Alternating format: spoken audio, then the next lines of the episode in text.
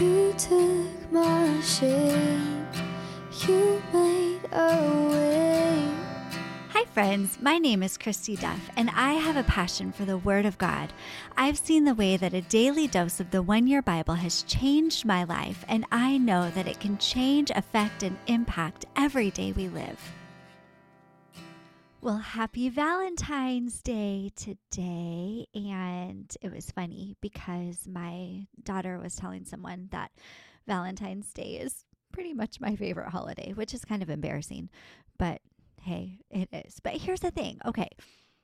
I know what Valentine's Day stands for in our world, and I know that some people are lonely and you know, it's difficult on others who have lost loved ones. But I think the reason that I love Valentine's Day is because First John says that God is love. I mean, it's a holiday that celebrates love, and God is love. And so it really doesn't matter what our status of life is or anything like that. It's a day that represents the love of God. And in the one year Bible right now, we just finished Matthew today and the last couple of days of just reading about all that Jesus was willing to go through on the cross. You know, I don't know about you, but every time I, I read about the crucifixion and everything leading up to it, I'm just so moved. And yet at the same time, want to be moved even more. You know, I, I read about Jesus getting punched and his beard getting plucked out and the crown of thorns and the whippings and the beatings and the robe on his back and then obviously going on to the cross and just all that he endured. And it's devastating. And yet i feel this sounds awful but i i also feel a cold hearted familiarity with the story and I want it to move me so much more than it does just to read about all that our Jesus would go through for us. I mean, you know, like the Bible tells us, some will die for a good person, but the thing about Jesus is that while we were still sinners, Christ died for us. And, you know, the old saying that if we were the only ones on earth, Jesus still would have gone to the cross for us. And his love is astounding. And there's never anywhere a love like his. We could search high and low for the rest of our lives and would never be able to find a love so deep, so wide and and even with all of our mistakes and all of our fleshiness, Paul still says in Romans 8, what can separate us from this love? Nothing can separate us from this love, neither height nor depths nor angels nor demons nor and he goes on just to talk about all these things every aspect of life every element nothing can separate us from love and so i don't know what your day looks like today on valentine's day but you can know that you are loved by the perfect love, the most perfect love. And maybe it's not Valentine's Day when you're listening to this. Maybe no one's listening to this. I don't know. Sometimes I wonder is it just me and my garage and a microphone? But it's kind of hilarious. So, you know, also in the One Year Bible right now, we're in the book of Exodus. And I love the section of Exodus where they're putting together the tabernacle because, you know, sometimes I kind of wonder about Moses. Here, God brings him up on the mountain and shows him this massive vision of all that he wants him to build and build this with this type of fabric and this with this type of metal and this with this type of wood. And I just wonder if it all seemed slightly overwhelming to Moses. You know, was he just kind of having moments of, okay, I love this picture, but we are definitely out in the desert wilderness. You remember that, right, God? And yet we see in Exodus 34, 35, 36, 37, 38, God doing the work. And isn't that just like the beautiful love of our God because Moses maybe felt overwhelmed to do all this stuff. And yet, God never gives us a plan to follow without then providing us with all the materials and helpers that we need to accomplish his purposes. And I think that that's what we can remember and take away from this is that it's all him anyway. Salvation was his plan from the beginning of this earth and his love directs everything, leads everything, guides everything, provides everything.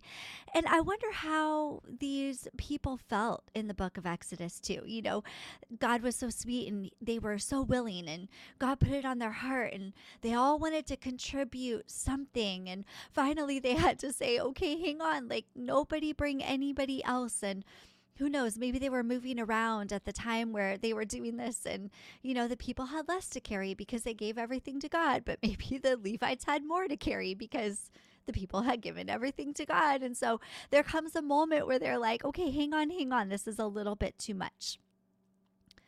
But what I love about it is just the little lists, even of everything that they bring. You know, they brought little earrings and they brought little pieces of yarn and they brought gold rings. And, you know, these things could have seemed so tiny, like such little tiny moments of just bringing skill and okay well i know how to weave this so i can come and do that and I can bring an earring because I have one of those, and I can bring a nose ring because I have one of those. And maybe they felt so small, but precious ones, I think what we can take away from this is that nothing is small to God, that anything that we're willing to bring or to give, to do, to serve in, to offer up, to surrender, to sacrifice, nothing is small to God. And it's absolutely astounding because I don't know about you, but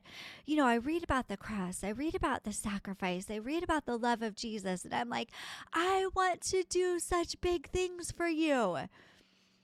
And yet, our God is just so content with us bringing whatever tiny thing that it is that we have to His service. Nothing is small in His eyes that we would offer up as a surrender, as a sacrifice. And I was thinking about that when it talks about in Exodus 36 the the planks that would hold up the tabernacle. And there were six ends six planks on this end of the tabernacle and six planks on this end of the tabernacle and then two planks under rings. And just I mean they were tiny little planks and I just think that sometimes those things seem so tiny to us. But you know, if one of those planks hadn't been built, then the tabernacle would not have been built right.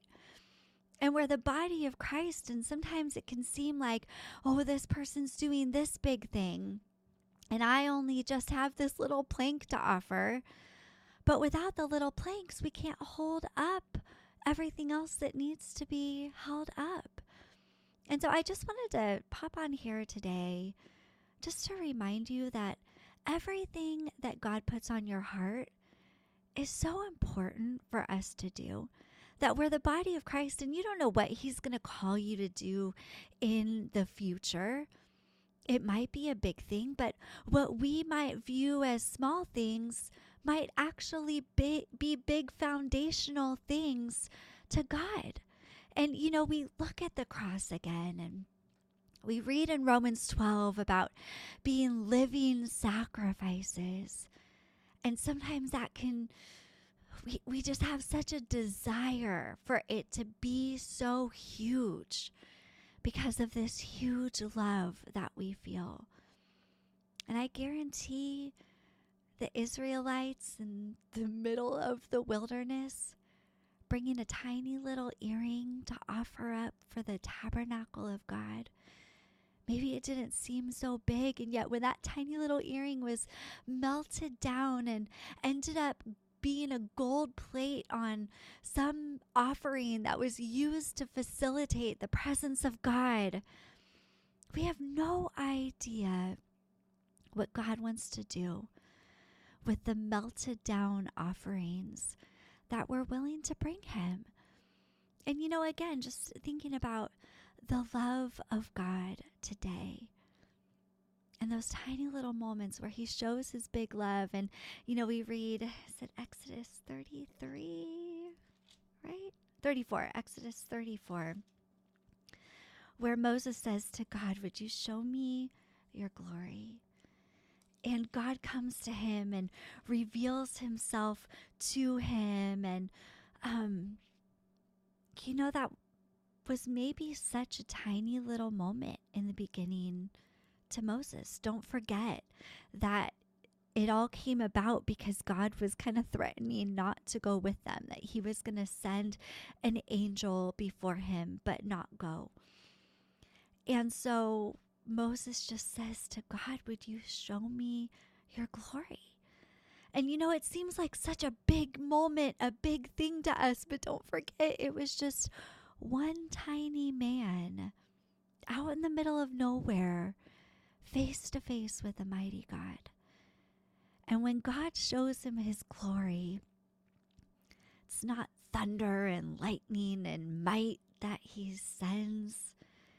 It's a proclamation, a declaration of his steadfast love, of his forgiveness, of his compassion, of his goodness, his love, His goodness, His holiness. That is His glory. And it came about from a tiny little man in a tiny little moment asking God to show him His glory. And I just want to encourage you today, whatever your day looks like, whatever day this happens to be that you're listening to this, if anybody happens to be listening to this, that our tiny little moments, sanctified and held and used and turned into beaten gold in the hands of a loving, gracious, compassionate, holy, and mighty Father, I think we'll be astounded when we get to heaven to see what these things look like. You know, uh, my family is all gone and all busy today. And so I'm taking my grandma to a cat cafe which I'll be honest, I had no idea that those were actually a thing. I think I saw one in a TV show one time and thought that it was hilarious and had no idea that they were actually a thing. And I don't know what it looks like yet. I'll let you know. but you know, online it just looks like this big kind of coffee shop thing with all of these fostered cats, and you pay a certain amount of money to get in there, and it's like an entrance admission ticket, and then you go in there, and um, that helps facilitate their fostered cats. And I guess I order a latte. I think I kind of want to see if the coffee bar looks hairy first. I don't know. Like, I'm sure that they do it sanitary way. I just can't quite picture what this looks like. And my grandma loves cats and she doesn't have one. And she's almost 91 years old. And so I thought, what better way to spend Valentine's Day? than taking my darling little 90 year old grandma to a cat cafe for an hour and letting that be her Valentine's Day present. And, you know, it can kind of seem small to me like, oh, yes, we're going to pet cats for an hour. Yippee. and yet, God was just putting on my heart this morning that it's little moments like those, little things that maybe no one might ever see or know about, or that might seem so small to us. A smile given to someone who looks a little rough, or, you know, food bought for a precious homeless person, or a moment of forgiveness or acceptance, giving to someone, helping someone get to camp or a women's retreat. Tiny little moments like this are massive in the hands of a mighty God. And I don't know about you, but you know, I I come to life wanting to do big things for God and I think we all do, especially like I said when we read about the cross. And yet it's the tiny moments of praise, of love, because God is love. It's the moments of taking a day that's dedicated and devoted to love, to, to love someone in the way that Jesus loved us sacrificially, to love someone else sacrificially, to take a darling little older grandma to a cat cafe, to do something nice for someone. You know, we can get so caught up in how we feel and how we feel if we're being loved. or how we feel if we're not being loved, or how we would rather be loved. And yet, God is so beautiful to love us in such a perfect way. And I think that today, in a day celebrated by loving others, or whatever day, every day is supposed to be a day that we love others, right? To spend our days loving this God whose love is just indescribable and absolutely astounding in every way. And I'm reading, um, it's called A Year with C.S. Lewis. And it's just been such a beautiful book. And I'll be honest, I read it at night. And so some nights I am so tired. And um, C.S. Lewis is just a little bit too smart for me. Other nights, or maybe it's other days, I don't know. I don't consider myself like an insanely deep or smart person. Um, and other days I just kind of get what he's talking about and and get a little bit more what he's saying and you know he was talking this one night when I was reading, and he said this. It's February 11th, if you have the book, and it's an excerpt from Mere Christianity. And um, he says the whole dance or drama or pattern of this three personal life is to be played out on each one of us, or putting it the other way around. Each one of us has got to enter that pattern, take his place in that dance. There is no other way to the happiness for which we were made. Good things as well as bad, you know, are caught by a kind of infection. If you want to get warm, you must stand near the fire. If you want to be wet, you must get into the water. If you want joy, power, peace, eternal life, you must get close to or even into the thing that has them. They are not a sort of prize which God could, if He chose, just hand out to anyone. They are a great fountain of energy and beauty spurting up at the very center of reality. If you are close to it, the spray will wet you. If you are not, you will remain dry. Once a man is united to God, how could he not live forever? Once a man is separated from God, what can he do but wither and die? And precious ones, I just pray that today, as it represents love, the beautiful love of God, that we would be immersed in the fire, the water, the energy, the joy that is the sacrificial love of God that we see on his beautiful cross. Thanks for listening and tuning in to the Growing in the Son podcast. Don't miss out, subscribe, and I'll see you here next time.